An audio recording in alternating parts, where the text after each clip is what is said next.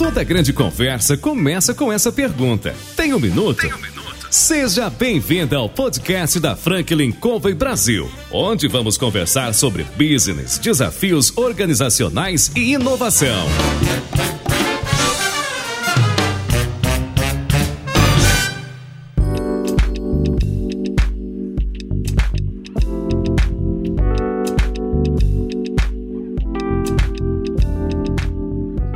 Pessoal, meu nome é João Palmeira, eu sou consultor da Franklin Covey Brasil eu estou aqui para entrevistar CEOs, presidentes, diretores, empreendedores, enfim, pessoas que de alguma maneira têm contribuído para o Brasil, para o engrandecimento do trabalho, das organizações. E nós temos tido algumas pessoas que vêm até nós aqui para serem entrevistadas e muitas delas são uma grata satisfação. Hoje a gente tem aqui a representante feminina, Simone Clias. Seja muito bem-vinda para nosso bate-papo. Nós ligamos para Simone. Ela é a idealizadora do Pixel Voice. E nós ligamos para ela para saber se ela teria um minutinho para nos receber, para bater um papo. Simone, você tem um minuto? Para vocês, eu tenho bem mais que um minuto. É uma grande honra estar aqui com vocês. Muito obrigada, João. Muito obrigada a todo mundo. Obrigada, Amanda, também. Nós agradecemos a Amanda, que é uma das responsáveis por trazer muitas das pessoas aqui para o bate-papo com a gente. Ah, Simone, conta um pouco para a gente da tua trajetória. Você tem um minutinho? Olha, eu vou ter aí mais ou menos uns muitos minutinhos. eu vou resumir. Bom, vamos lá. É, aos nove anos eu comecei a fazer é, comerciais como atriz mirim. Sempre fiz teatro amador. Depois é, me formei em administração de empresas na GV. Estudei pra caramba. Trabalhei no mercado, né, um pouco em publicidade, um pouco também numa empresa financeira, mas não era meu caminho e larguei tudo para seguir a, a, a, carreira artística que eu já sempre segui, né? Eu também já era formada em teatro. Você tinha dado uma tempo. pausa? Eu nunca parei, na verdade, né? Enquanto eu também trabalhava na agência, eu fazia teatro no final de semana, eu nunca consegui parar. Tava no sangue? Tá no sangue, mas eu tive que ter uma, uma decisão de largar um emprego fixo, carteira assinada, super direitinho, uma carreira que teoricamente as pessoas, né, quando eu larguei, o pessoal falou: você tá completamente insana. Você fez GV, você tá largando uma, um emprego muito bacana, mas eu não tava conseguindo. E eu comecei de novo na parte artística e vocês sabem que todo recomeço não é fácil tem que ter um pouco de coragem, né? Pra você hum. tomar uma decisão dessa. Muita coragem e eu acho que também planejamento. Como eu não queria depender de ninguém, eu fiz todo o meu planejamento financeiro antes de, de simplesmente pedir demissão. Então teve toda essa. Teve esse planejamento, né? E muita, muita força de vontade, muitos nãos, muitos nãos. Eu acho que os empreendedores, a gente tá falando com muitos empreendedores aqui, e eu acredito que a gente tá acostumado a ouvir não. E, e tudo bem, bora, mais um não. Opa! E quantos nãos vem, melhor, porque isso quer dizer que a gente está a gente está indo atrás de vários sims, né? Então, foi isso. Aí eu comecei a trabalhar como apresentadora. Eu achei que eu tinha que fazer novela na Globo. Fiz oficina de atores da Globo, passei, que também é um curso super difícil, mas também não era o caminho. Então, fui testando. Virei apresentadora, trabalhei em vários canais. Depois eu comecei a trabalhar como apresentadora de TV corporativa que era legal porque eu juntava a parte de atriz com a parte de administradora. Caí na locução. eu sou locutora profissional, comercial há alguns anos. E hoje eu sou locutora da Latam, do Gru Airport, uh, do canal do cliente da Sky. Sou curadora e idealizadora do Pixel Voice. Também a parte empreendedora voltou. Eu sou coach de locução de uma escola em Nova York, dou aula por Skype e sou uma das fundadoras e diretoras de uma associação de, de empresas que trabalham com conteúdo imersivo, realidade virtual, mista e aumentada, o XRBR. Muito legal. Aquela voz que a gente ouve no aeroporto de Guarulhos, é a sua? É. Ah, descobri. É aquela voz quando tem aquela música linda antes, tem uma música e tem uma voz falando português, inglês e espanhol, sou eu normalmente cuidado com as crianças e os carrinhos para elas não se matarem. eu não chamo voo, né? Mas são algumas mensagens específicas. Pô, legal. E você tá quanto tempo dessa transição? Você veio trabalhando no mercado, de repente toma a decisão de mudança, ou melhor, você toma a decisão de que seu foco estaria dentro da, da arte, Do trabalho com a voz, do trabalho de expressão? Em que momento, há quanto tempo você está nessa? Mais de 15 anos. Já tem um caminho longo, né? Não, eu já estou estabelecida há bastante tempo, uhum. mas assim, teve uma fase de transição bem, bem difícil mesmo. Eu super recomendo que a gente lute pelas coisas, pelo sonho da gente, que a gente faça o nosso caminho com super planejamento e consciência. E com consciência que também é trabalhoso né? Então, muitas vezes as pessoas me pedem, eu quero ser locutor, quero ganhar dinheiro fácil e rápido, então como é que faz aí? Eu falo, olha... veja bem. Eu, veja bem, eu trabalho com isso, né, desde os nove, porque se eu sou locutora hoje é porque eu já tenho toda a minha bagagem desde meus nove anos, né? Então, Construiu isso ao longo do tempo, né? É, né? Então, assim, né, eu acho que a dica maior para os empreendedores é a uhum. persistência, é a coragem, é a dedicação, é trabalhar quando os outros estão descansando mesmo, é trabalhar domingo, é não ter preguiça, é ter humildade, é ter formar parcerias, é isso que eu estava falando com a Amanda antes da gente chegar, né? Como é importante a gente estar tá com parcerias. Dois anos que a gente não trabalha juntas, né? Então, as parcerias sustentáveis, elas, elas rendem frutos. Acabam criando uma ponte, né? Isso é muito bacana. Você está falando sobre empreender, e o empreendedor, por natureza, ele tem que ser resiliente, né? Porque ele vai receber tanto não na cara, que se ele não for forte, se não tiver um objetivo muito claro, ele vai desistir facilmente ou vai desistir em algum momento do caminho. Porque receber um não é muito frustrante. A gente sabe disso. Mas quando você tem uma ideia ou você tem um objetivo de vida, isso faz toda a diferença, né?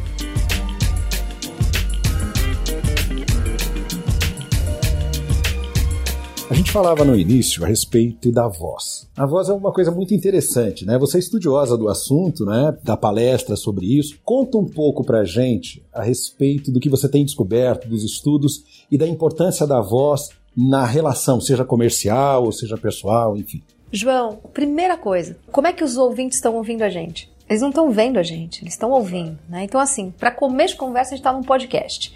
Então, que a gente está estudando, né? Eu acabei de ver, quer dizer, acabei não, o South by Southwest, que é esse festival de inovação, um dos focos principais foi a voz, foi o renascimento do áudio, sessões e sessões sobre podcast, voz como branding, as pessoas estão redescobrindo a importância da voz como interface, né? De, não só da voz como interface nas assistentes virtuais, mas da voz, é, a potência da voz, a potência do áudio e a potência da voz.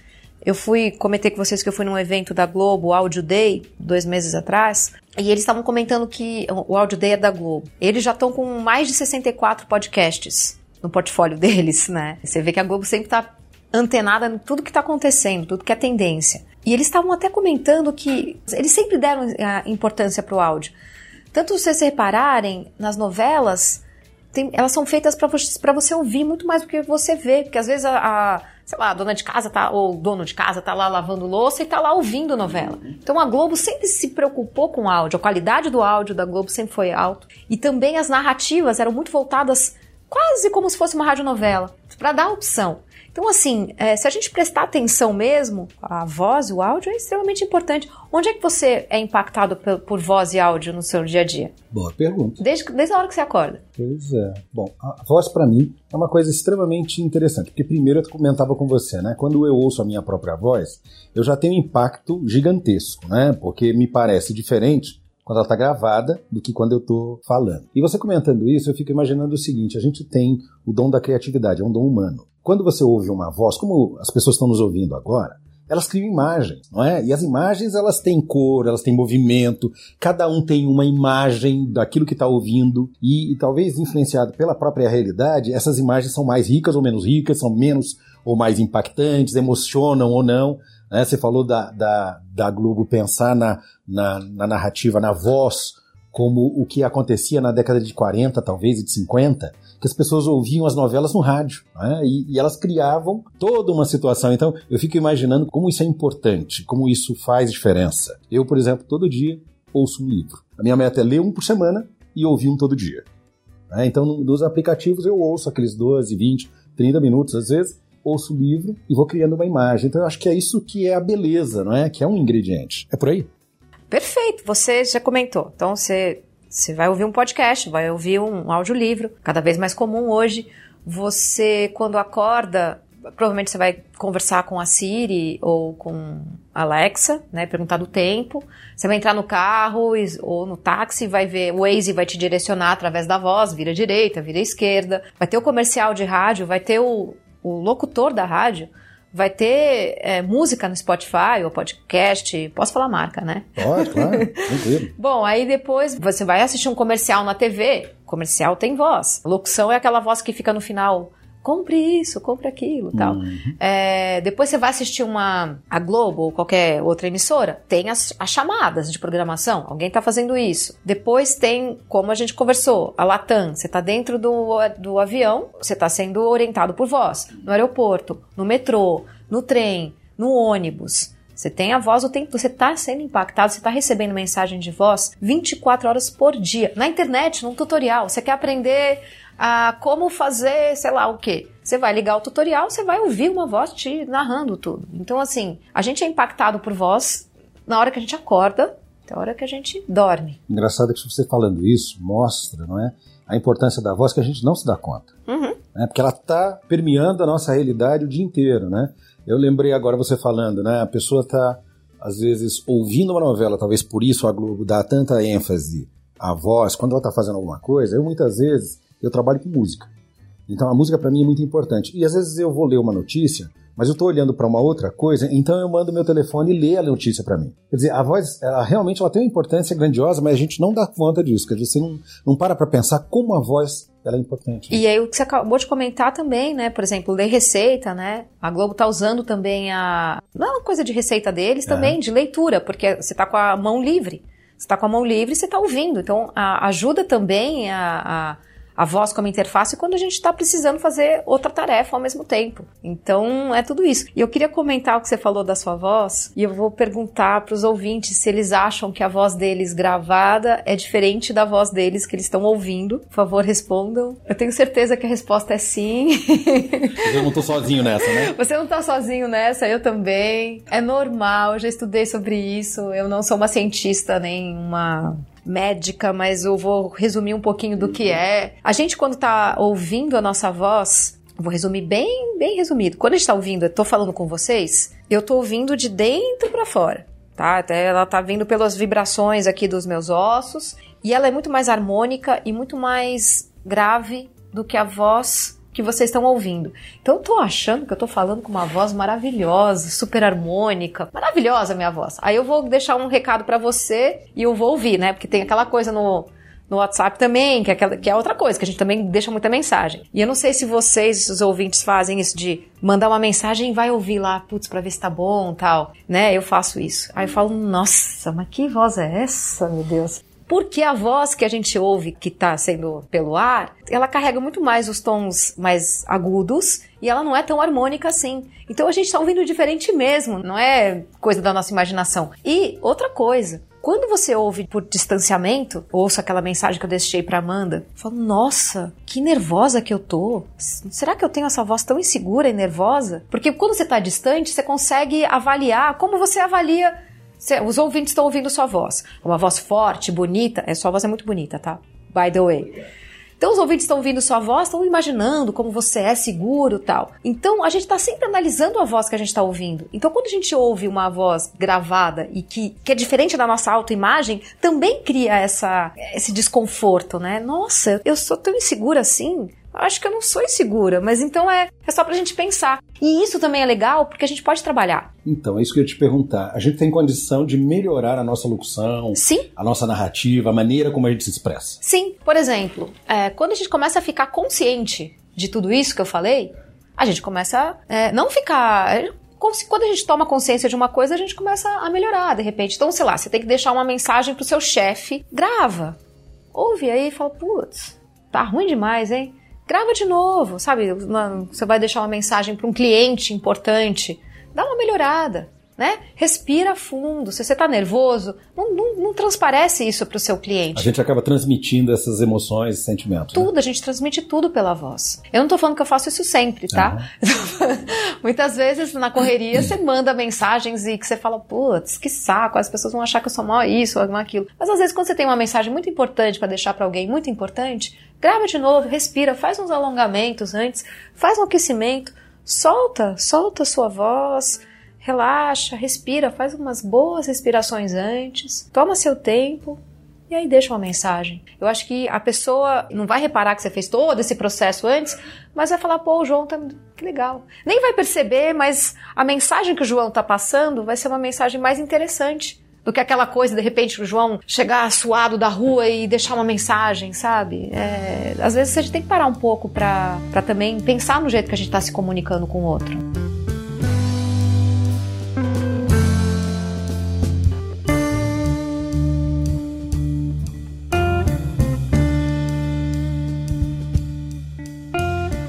Gente aqui na Franklin, nós discutimos comunicação, que a gente chama de hábito 5. Primeiro compreender para depois ser compreendido. Eu uso um exemplo para mostrar como a entonação às vezes ela vem de uma ideia totalmente diferente. Uma coisa é dizer assim, ó, eu não disse que você tinha um problema. Quando eu digo eu não disse que você tinha um problema, eu estou dizendo que eu não falei. Agora, quando eu digo assim, eu não disse que você tinha um problema, eu estou dizendo que existe um problema e que o problema não é com você. Agora, quando eu digo eu não disse que você tinha um problema, eu estou dizendo que você provavelmente tem mais de um. né? Então a gente às vezes não percebe que, como você comentou, a emoção ou o sentimento elas vão impactar na maneira como eu falo. E aí eu mando uma mensagem, às vezes, totalmente torta, totalmente diferente daquela que eu imaginei. Isso acontece. Eu tava vindo pra cá e pensando na pauta que eu tava falando com a Amanda, ao mesmo tempo que eu tava orientando uma amiga, e ao mesmo tempo que eu tava com calor dentro do táxi, querendo que ele aumentasse o ar. E eu fui deixar uma mensagem para uma amiga que, nossa, parecia que eu tava chorando, sabe? Depois eu ouvi, eu falei, gente, tô, por quê, sabe? Calma, calma. E ela perguntou uma dúvida para mim e ela vai receber a mensagem tipo, nossa, Simone tá mal, hein? Tá chorando segunda-feira à tarde. O que aconteceu? Eu não tava chorando, eu tava naquela loucura, né? E aí, voltando para aquela coisa da, da, do branding, né? Que voz que você vai usar e que atributos que você vai dar para sua marca para a voz que vai se comunicar com o seu cliente. Que sensação você quer passar? Uma sensação de nervoso? Com a voz como interface, várias empresas estão construindo personas. Eu recebo para gravar, eu gravo muita URA, que é aquela quando você liga para uma empresa, é uma URA de atendimento que te atende, né? Ligue um, ligue ela dois. te dá a lista de que você deve fazer, né? Isso quando eu, eu, eu recebo agora para gravar um relatório gigante de como é a persona que eu tenho que ser. O que, que ela gosta, o que, que ela não gosta, a idade dela, qual a profissão, se ela é casada, se ela é solteira. Eu recebo a mesma coisa que eu recebia quando eu era atriz. Eu tenho uma personagem. Ou seja, você cria uma voz para cada personagem para poder transmitir aquela ideia. Aquilo que eles querem. Bacana. Mostra pra gente dois exemplos. então, João, ah. assim, é sério, é, eu recebo relatórios mesmo. As pessoas estudam muito para me entregar aquilo. Mas, por exemplo, na Latam, resumindo, ah, não só a persona, a persona em situações. Então, na, na Latam eu recebi todo um relatório de como que é, seria a persona que eu deveria ser para atender os clientes, como essa persona reagiria em cada mensagem. Então, sei lá, se é uma mensagem de boas-vindas, ela vai estar tá de um jeito. Se é uma mensagem para as pessoas se sentarem porque tem turbulência, aquela persona vai atuar de um jeito diferente naquele momento. Ela tem que ser talvez mais firme para que a pessoa possa entender que é imperativo tomar hum. aquela ação. Mas não pode ser desesperada. Senão você acaba transmitindo esse sentimento também, né? É. Então é, é, é só um exemplo, assim, a gente é, é, tudo. Eu não consigo te dar um exemplo agora, porque é tudo, como eu te falei, é uma é coisa é complexo, né? Não é um, ah, faz aí. Tem gente que fala, ai, ai mas é só ler, é só falar, todo mundo sabe falar. Eu sempre achei que fosse só falar. Só ler o, o script justo, e dizer assim, ó, bora. Justo você que tem uma super voz e todo um trabalho. Pois é, deixa eu tô aproveitando você aqui para aprender tudo isso. Não, é tudo, tudo tem, tudo tem muita gente de marketing envolvido com isso e cada vez mais. E eu adoro, né? Então, sei lá, o trabalho que eu vou fazer para Latam é totalmente, totalmente diferente do que eu faço para GNT. São duas pessoas diferentes, objetivos diferentes, público diferente. Tem que pensar com quem, para quem está falando. leva menos de um minuto. Para gravar? Não. Para passar a mensagem. Você atende, Sim. não é? E ela te dá as opções para você ir para esse ou para aquele caminho. Sim. É? Mas para você produzir, por exemplo, cada minuto de gravação, quantas horas são eh, de preparação? Quando o profissional já tem muita prática, e muita habilidade e muitos anos de estrada, a gente consegue fazer numa velocidade mais rápida. Então, sei lá, se um profissional está começando agora, ele vai demorar muito mais do que um profissional já estabelecido. Você tem que pensar o seguinte: eu recebo um texto para gravar. Então, primeiro eu vou aquecer. Eu não entro no estúdio sem aquecer, sem alongar. Eu não vou fazer isso. Depois eu faço exercício para dicção, para ficar mais mais claro, mais possível, claro. Né? Gente, mas eu não fiz nada disso antes de entrar aqui, tá? Só só para só para quem tá ouvindo a gente achar, não, não, não, não é. Eu, eu, eu devia ter feito, mas sei lá, a gente começou a conversar, o João é super simpático, eu já entrei, já não fiz nada do que eu, do que eu faço certinho em casa. Eu faço tudo isso, aí leio o primeiro roteiro, aí vou gravar, gravo uma vez ou gravo duas. Tem clientes que gostam que a gente grave até cinco vezes, tem outros clientes que querem que a gente grave uma vez só e mande já certinho. Pergunto o que, que eles querem, depois a gente limpa o material, tira os errinhos, ou uma tosse, um engasgo, e manda. Então é, um é, é tudo meio demoradinho, né? Não, não demora uma hora, não. Mas é. Mas leva tempo. um tempo, porque tem que ter todo um cuidado. Sim, sim. Aí dá, você tem que ligar o equipamento, o estúdio e tal. Quanto mais você faz, mais rápido você. Imagina o audiolivro que você lê, que você ouve. O pessoal grava com uma velocidade muito rápida, eles quase não erram. São muito ninjas. É, aparentemente não tem erro. Né? Não, Dificilmente vão, você, você percebe. Eles vão tirar os erros. Você não vai ouvir. Uhum. Mas os, os, profissionais que gravam audiolivros, eu nunca gravei, mas eu, eu sei de estudar. Eles são tão eficientes que eles erram muito pouco. Então, imagina gravar toda aquela quantidade. Tem que ser muito bom. Agora conta pra gente, teve algum trabalho que você fez que deu assim, exigiu mais de você no, no, sentido de gravar e deixar tudo perfeito? O GNT foi um, um trabalho bem estudado, desde a parte do teste, que eu comecei a fazer testes em dezembro do ano passado. Então foi, um, foi toda um, uma conversa, ia e voltava. Não, vamos fazer por aqui, não, vamos fazer por ali. Voltava para cá e mandava para eles, até a gente entender o que, que eles queriam.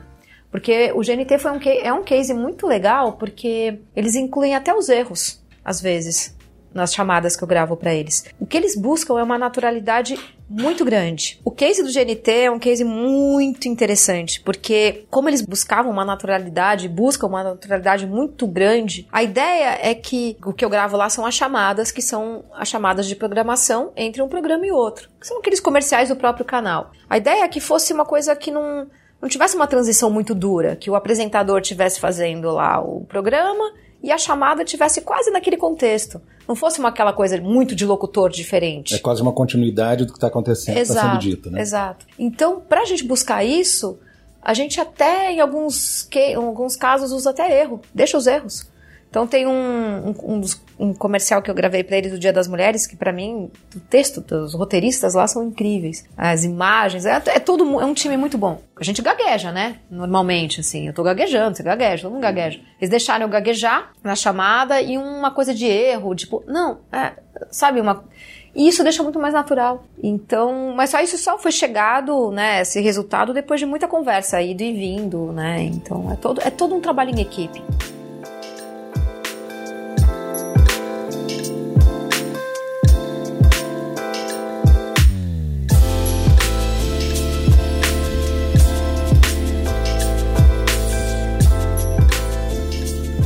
Você falou sobre a importância da voz para quem está ouvindo, né? E a gente estava discutindo aqui, pô. Quando você ouve, você cria mentalmente, baseado na tua percepção de mundo, o que está acontecendo. Como no nosso caso aqui, as pessoas estão nos ouvindo, elas não sabem quem é você, têm curiosidade, não, é? não sabem quem sou eu, a gente está aqui batendo um papo, pensando em tudo o que envolve a voz e que a gente não percebeu, está percebendo agora que você está dizendo, né? Quanto estudo tem por trás, quanto dedicação, quanto trabalho e como impacta a nossa vida. Né? Quer dizer, é muito rico esse ambiente. Você, pesquisadora dessa área, como palestrante, né? que pontos você, você chama atenção para as pessoas que, por exemplo, querem começar a trabalhar com a voz? Primeiro, eu acho que todo mundo trabalha com a voz. Todo mundo trabalha com a voz. Todos os ouvintes da gente que estão ouvindo a gente agora trabalham com a voz. Mesmo se eles não perceberem isso. De forma inconsciente, todos nós estamos trabalhando. Então, porque se você é um executivo, você tem que comunicar as coisas com o seu time, né? E como é que você vai comunicar com o seu time? Também, que, que atributos que você quer passar com. A voz passa tudo. Então, se você é uma pessoa insegura, tá com dúvida daquilo, trabalha primeiro toda essa sua insegurança, tra se trabalha primeiro para depois conversar com o time, porque vai passar tudo. Então não adianta você falar alguma coisa lá, uma mensagem que você acha bonitinha, que você escreveu que é bonitinha, e passar com totalmente inseguro, nervoso, ansioso, a mensagem não vai ficar dúbia, né? Você tá falando uma coisa, não, nós somos os melhores, tal, nós somos que time que a gente tem com aquela voz fraca, insegura. Quem tá ouvindo a mensagem vai falar: "A gente é mesmo?" Será? Ou só que aquilo tá bonitinho escrito, né? Um professor trabalha com a voz, alguém de telemarketing trabalha com a voz, o locutor, o dublador. Você, como quando você tá fazendo podcast, você tá trabalhando com a voz. Por isso que eu tô elogiando sua voz, porque realmente é uma voz muito gostosa e muito assertiva de ouvir, porque muita gente que tá fazendo podcast não pensa nisso. Fala de qualquer jeito tal. E às vezes o conteúdo é tão legal, mas fala, hum, mas essa voz tá, tá incomodando, né? Então, quando você vai se apresentar um projeto para o seu chefe, como é que você vai apresentar esse projeto? Você está usando a voz, você está se comunicando. Hoje em dia todo mundo faz um vídeo, né? Sim. É fácil fazer com um telefone celular. Uma coisa que me chama a atenção, eu não sei se estou certo, mas assim, a voz, o áudio, ele é tão importante ou mais do que o vídeo. O que você vê, se tiver lindo de morrer, mas a voz for horrível, vai ser muito difícil você assistir até o fim. Agora, o vídeo pode não estar tá tão legal, mas se a voz for boa, aprende. Exatamente, é o que a gente estava falando, né? Até das novelas. Que elas são feitas para serem mais ouvidas do que vistas. E a gente faz muitas tarefas ao mesmo tempo. Quem que consegue parar e ficar olhando é, uma coisa só? Hoje em dia a gente está o tempo todo fazendo alguma coisa e ouvindo. Então a voz tem que te prender, né? Por isso que eu digo que to, todo mundo tem que se preocupar com isso. E engraçado, quando a gente está em algum evento, você vê os líderes, aqueles líderes que são os carismáticos, aqueles que fazem as pessoas respeitarem. E não é só a voz, não estou dizendo que a voz tem que ser bonita, mas eles têm, eles têm assertividade, eles passam aquela credibilidade na voz. Só, você só consegue essa credibilidade quando você usa o corpo inteiro, porque a voz não, não sai sozinha. Então, assim, para você ter uma assertividade, você tem que procurar uma postura também. É tudo, tudo é interligado. É um conjunto, né? É um conjunto.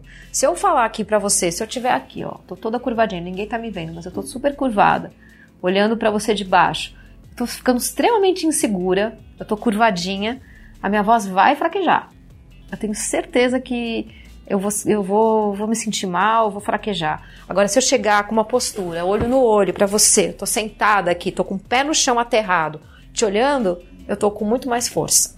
Então é a voz, ela vem é uma construção, né? Às vezes alguém chega para mim e fala: Ah, você é a voz da, da Latam. Eu falo: Não, eu, eu tenho corpo também. eu sou a voz, a alma. porque, é, porque a voz sozinha não, não adianta nada. Então tem toda uma postura, né? Então todas essas coisas que a gente está falando serve para todo mundo, todo mundo que está aqui. Quando as pessoas pensam em termos de voz, ou em termos de vídeo, você, você comentou, você dá palestras a respeito desse assunto, Sim. né? O que, que você aborda nas tuas palestras? O que, que você chama atenção e que é importante que a gente que não tem essa noção não é, passe a perceber para poder até usar melhor a voz? Eu acho que eu já falei alguns pontos que eu falo em algumas palestras. Dependendo do público, eu faço um tipo de palestra, né? Então, quando eu vou palestrar para os locutores, o foco é, é outro, né? Muito mais de mercado também, não só a voz. Agora, por exemplo, em 2020 eu vou estar no, no South by Southwest como speaker de lá, que é um festival muito bacana. Lá eu vou falar muito da voz para sistemas, né? Então, como é escolhido, de como falar um pouco das personas também, falar um pouco da parte técnica, falar das coisas culturais que, que dos impactos culturais, né? De ser uma mulher, de ser um, um homem, ou de ser um assistente de gênero, gênero neutro como o Q, que é um assistente que não é nem a voz nem é masculina nem feminina. É, a gente fala também muito sobre história de tudo isso, para a gente até entender de onde a gente, de onde começou, né? Porque não começou agora, né? Para onde a gente vai, o que, que tá, o que, que a gente está estudando, até onde a gente vai, porque a assistente de, de voz do Google tá, tá indo para um caminho cada vez mais natural e aí a gente também, eu discuto também se isso é o certo, se é o errado, ou, quer dizer, na verdade não tem certo e errado, mas são, é, tudo é escolha das empresas. Então, por exemplo, você vai ter uma URA, é uma escolha sua se ela vai ser extremamente humanizada ou se ela vai ser declaradamente robótica. Algumas empresas preferem que seja declaradamente robótica, porque quando você fala com uma máquina que fala super natural com você, você vai esperar outros atributos dela. Você vai esperar que ela seja mais inteligente do que ela é, e, e você pode se frustrar. Então, muitas empresas usam até um, uma, uma interpretação mais robótica para que, que, as pessoas entendam que elas estão falando com uma máquina. E, ok. E que a máquina tem limitações, tem limitações. e que ela pode ir até um ponto. Exato. Outras, por exemplo, como o Google fez um teste, acho que lançou faz dois anos, que a máquina ligava para um salão de beleza e marcava uma consumo, um appointment lá, um compromisso, um compromisso né? com um uhum. salão de, de beleza e a pessoa lá do salão não se ligou que era uma máquina, porque a máquina ficava assim, Aham. Uhum. Hum, ah, fazia essas interjeições que a gente faz. Era, um, era extremamente humano. É, para onde a gente vai, né? São, eu levanto muitas questões. E também falo muito de comunicação e da importância da escuta. Onde a gente vai, que eu palestro muito com meu marido, o Jason Birmingham. Onde a gente vai, a gente fala de alguma coisa que tem a ver com o público, né? É, isso é legal pensar a gente diz, aqui na Franklin Covey a gente tem alguns assuntos, né? Innovation, ele entra vai entrar inclusive numa parceria que a gente está fazendo pro ano que vem com o UOL. E na comunicação propriamente dita, a escuta, ela é tudo, né? Para você poder compartilhar o que você sente e pensa, se você não tiver a disposição para escutar o outro, dificilmente você vai conseguir passar sua mensagem, porque o outro não vai te escutar. Exato. Então, assim, é algo interessante. Agora, você está falando isso, eu ministro aulas, a gente tem um MBA de liderança também, e muitas vezes o pessoal está agitado. Volta do almoço, aquela empolgação, e você começa a falar, eles estão falando junto, ou seja, não estão ouvindo nada, né? E aí eu sou obrigado a usar algum recurso. Então, eu projeto a minha voz mais pro alto, vou diminuindo, diminuindo, diminuindo, obrigando as pessoas a pararem de falar para ouvir o que eu estou dizendo, porque senão eles vão ouvir nada. Porque eu continuo falando, na boa, aí vai havendo aquele silêncio, aquele silêncio, que o outro vai cutucando, né?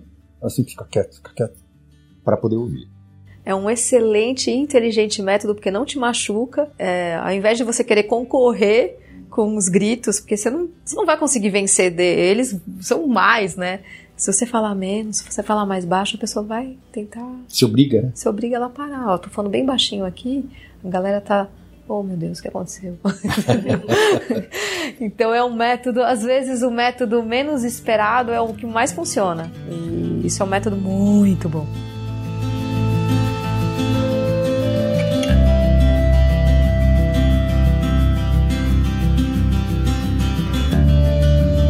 Tem alguma outra dica que você dá pra gente que ou ensina ou que quer trabalhar melhor com a voz? Eu acho que prestar atenção nela e prestar atenção não só nela, mas no que você comunica, na forma como você comunica, na sua postura. Tudo isso vai impactar na comunicação. Pensar muito no seu público, que aí tem a ver também com a escuta. O que, que é interessante para esse público? O que, que vai agregar para esse público, né? Porque hoje em dia as pessoas são extremamente exigentes. Tenho certeza que seus alunos estão é, muito mais questionadores e estão muito mais desatentos quando qualquer coisa que não ficam distraídos, vão pro, pro celular, tá cada vez mais é, difícil, né? Então, eu acho que quanto mais a gente tá conectado com a audiência e com a verdade e com a honestidade, né? Eu acho que a gente consegue captar melhor as coisas. Eu acho que cada vez mais as pessoas buscam essa honestidade, essa sinceridade, essa proximidade. É o que eu vejo, por exemplo, nos jornais quando eles vão dar uma notícia trágica. É uma mudança no olhar, na, no gestual e na voz, né? Ele dá aquele tom mais solene, aquela situação um pouco mais, vamos dizer assim, impactante para que você possa sentir né, o peso daquela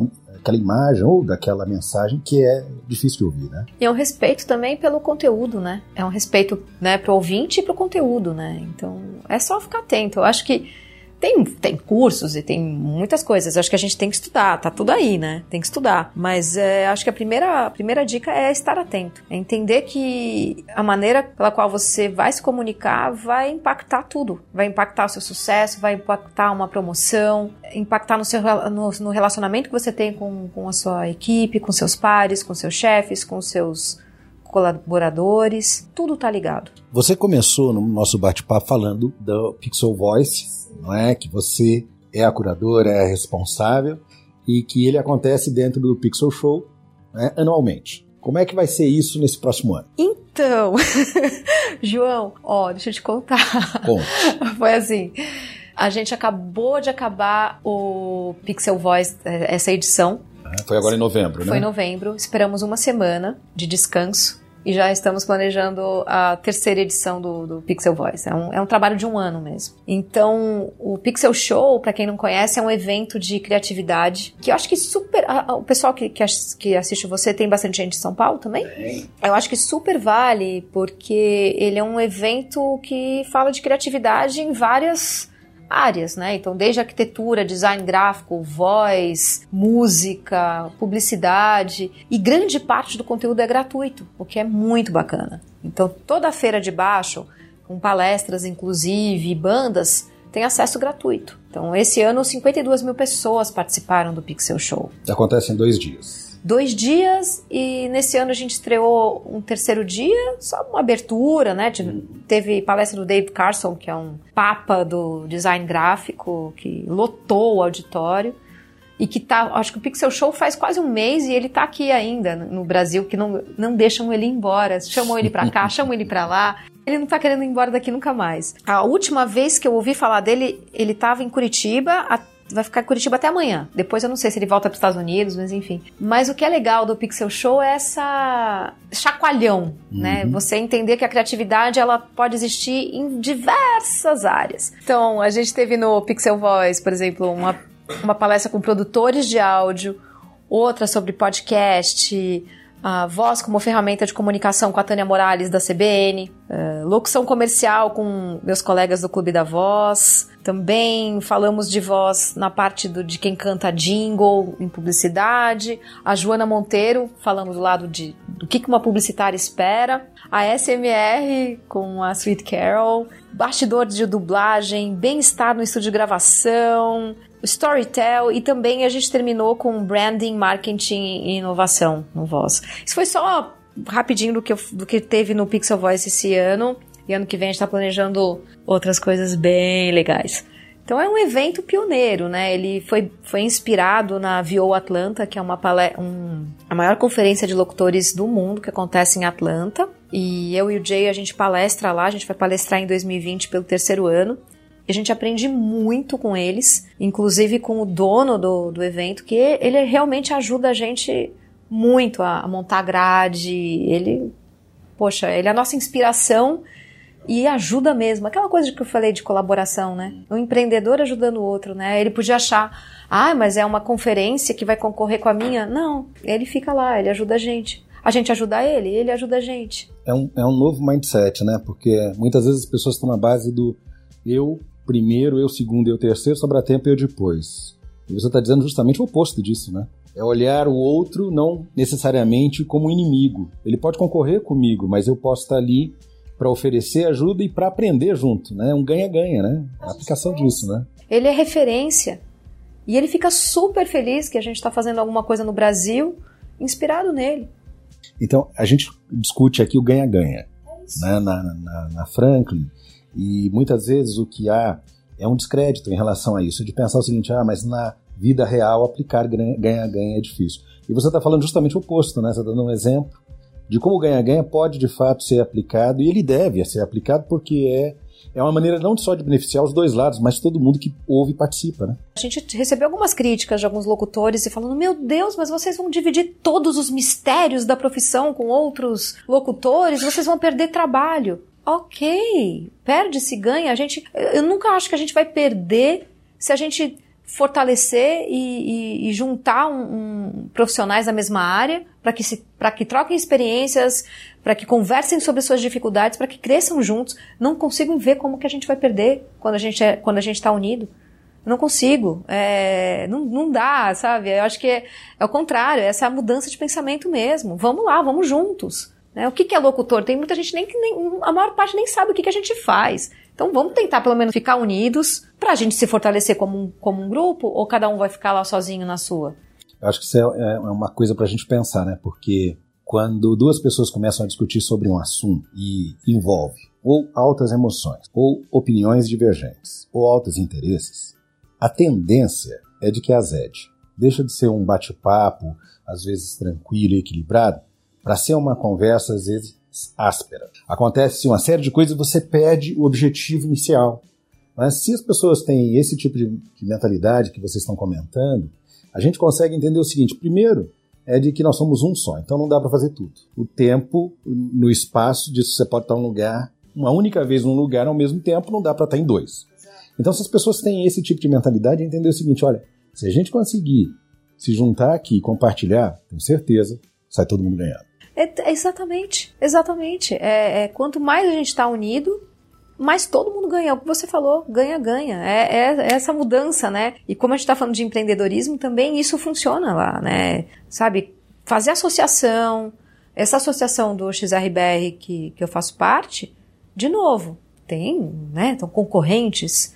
O que rola de ajuda e de gente que indica o outro para trabalhar, como fortaleceu? A gente tem um ano essa associação só. Super recente, mas já ajudou horrores, um monte de gente conectou um com o outro, com o outro, porque como você falou, é, às vezes você não consegue fazer tudo. Quer dizer, você não consegue fazer tudo. Humanamente impossível, né? É, e aí a gente vai formando parcerias, né? Então, quanto mais juntos a gente estiver, mais fortes a gente fica. Eu acredito nisso, né?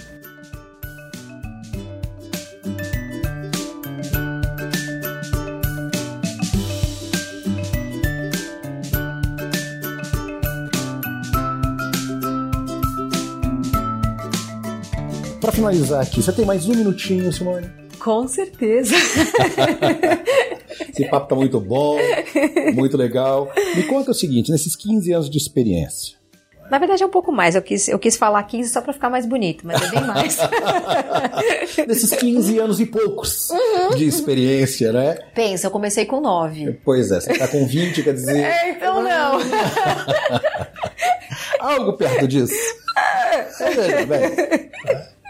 Para o pessoal que, que, que, como você comentou, né, quer empreender. Você teve uma história super bacana, você precisou de duas variáveis que são essenciais, que é coragem e planejamento, para poder fazer uma transição de carreira. Como você comentou, às vezes as pessoas dizem, ah, eu quero ser locutor, ou eu quero dublar, ou eu quero isso, ou eu quero aquilo, mas às vezes elas não se dão conta de que há um caminho a ser trilhado. Né? Existe todo um esforço que você fez e o seu marido também dentro desse escopo, né? Para você poder chegar e, e voltar aos Estados Unidos pela terceira vez para palestrar, para construir aqui não é, no Brasil, todo esse trabalho bacana que você tem feito, baseado então nessa experiência que você vem acumulando, que dicas ou que sugestões você diria para as pessoas que estão nos ouvindo e que talvez queiram adentrar nessa área de locução, de dublagem, de trabalho com a voz em diferentes áreas?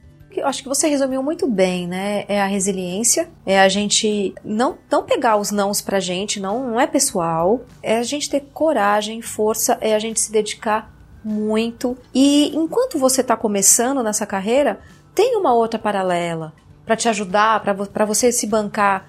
Não aposte tudo numa carreira, sabe? Faça um planejamento. Ou você tem um dinheiro, de, uma rede de segurança, investe nisso, ou tem uma outra carreira paralela até você conseguir andar pelas próprias pernas dentro desse mercado de locução e dublagem, porque demora.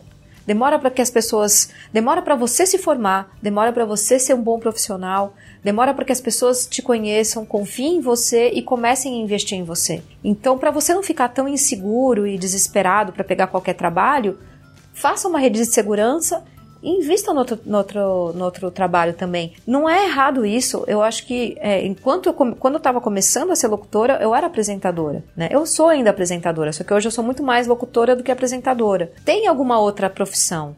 Dê aula, faça alguma coisa para te, te sustentar enquanto você está fazendo, investindo numa outra carreira. Porque demora e tá tudo bem, faz parte. Lute, estude, vai dar certo, mas tenha um pouco de paciência. Bacana.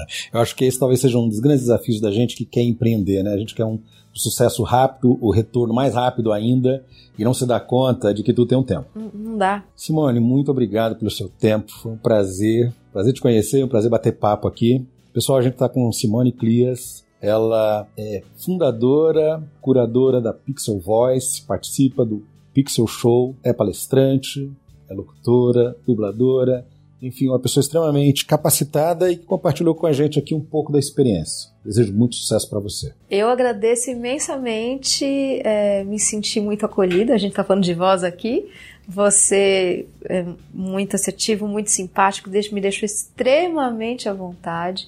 Agradeço muito e super preparado e muito obrigada pelo esse espaço para vós. Muito obrigada e parabéns pelo excelente trabalho que vocês estão desenvolvendo. Nós é que agradecemos esse ano próximo novembro, né? A gente vai estar tá lá no, no Pixel vamos, Show e vamos lá assistir na Pixel Voice e convido todo mundo que está ouvindo para estar tá lá com a gente. Obrigada, pessoal. Obrigado, até a próxima. Um abraço, pessoal.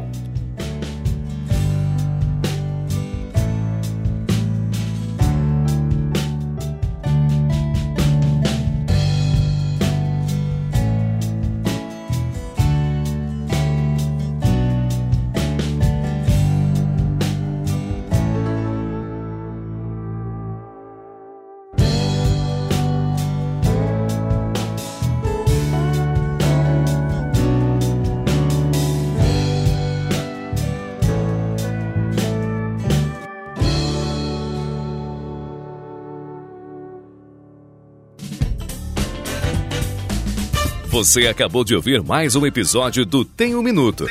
Oferecido pela Franklin Covey Brasil, uma empresa global que ajuda outras empresas a alcançarem resultados que requerem grandes mudanças no comportamento humano. Venha conhecer nossas soluções customizadas para os seus desafios organizacionais.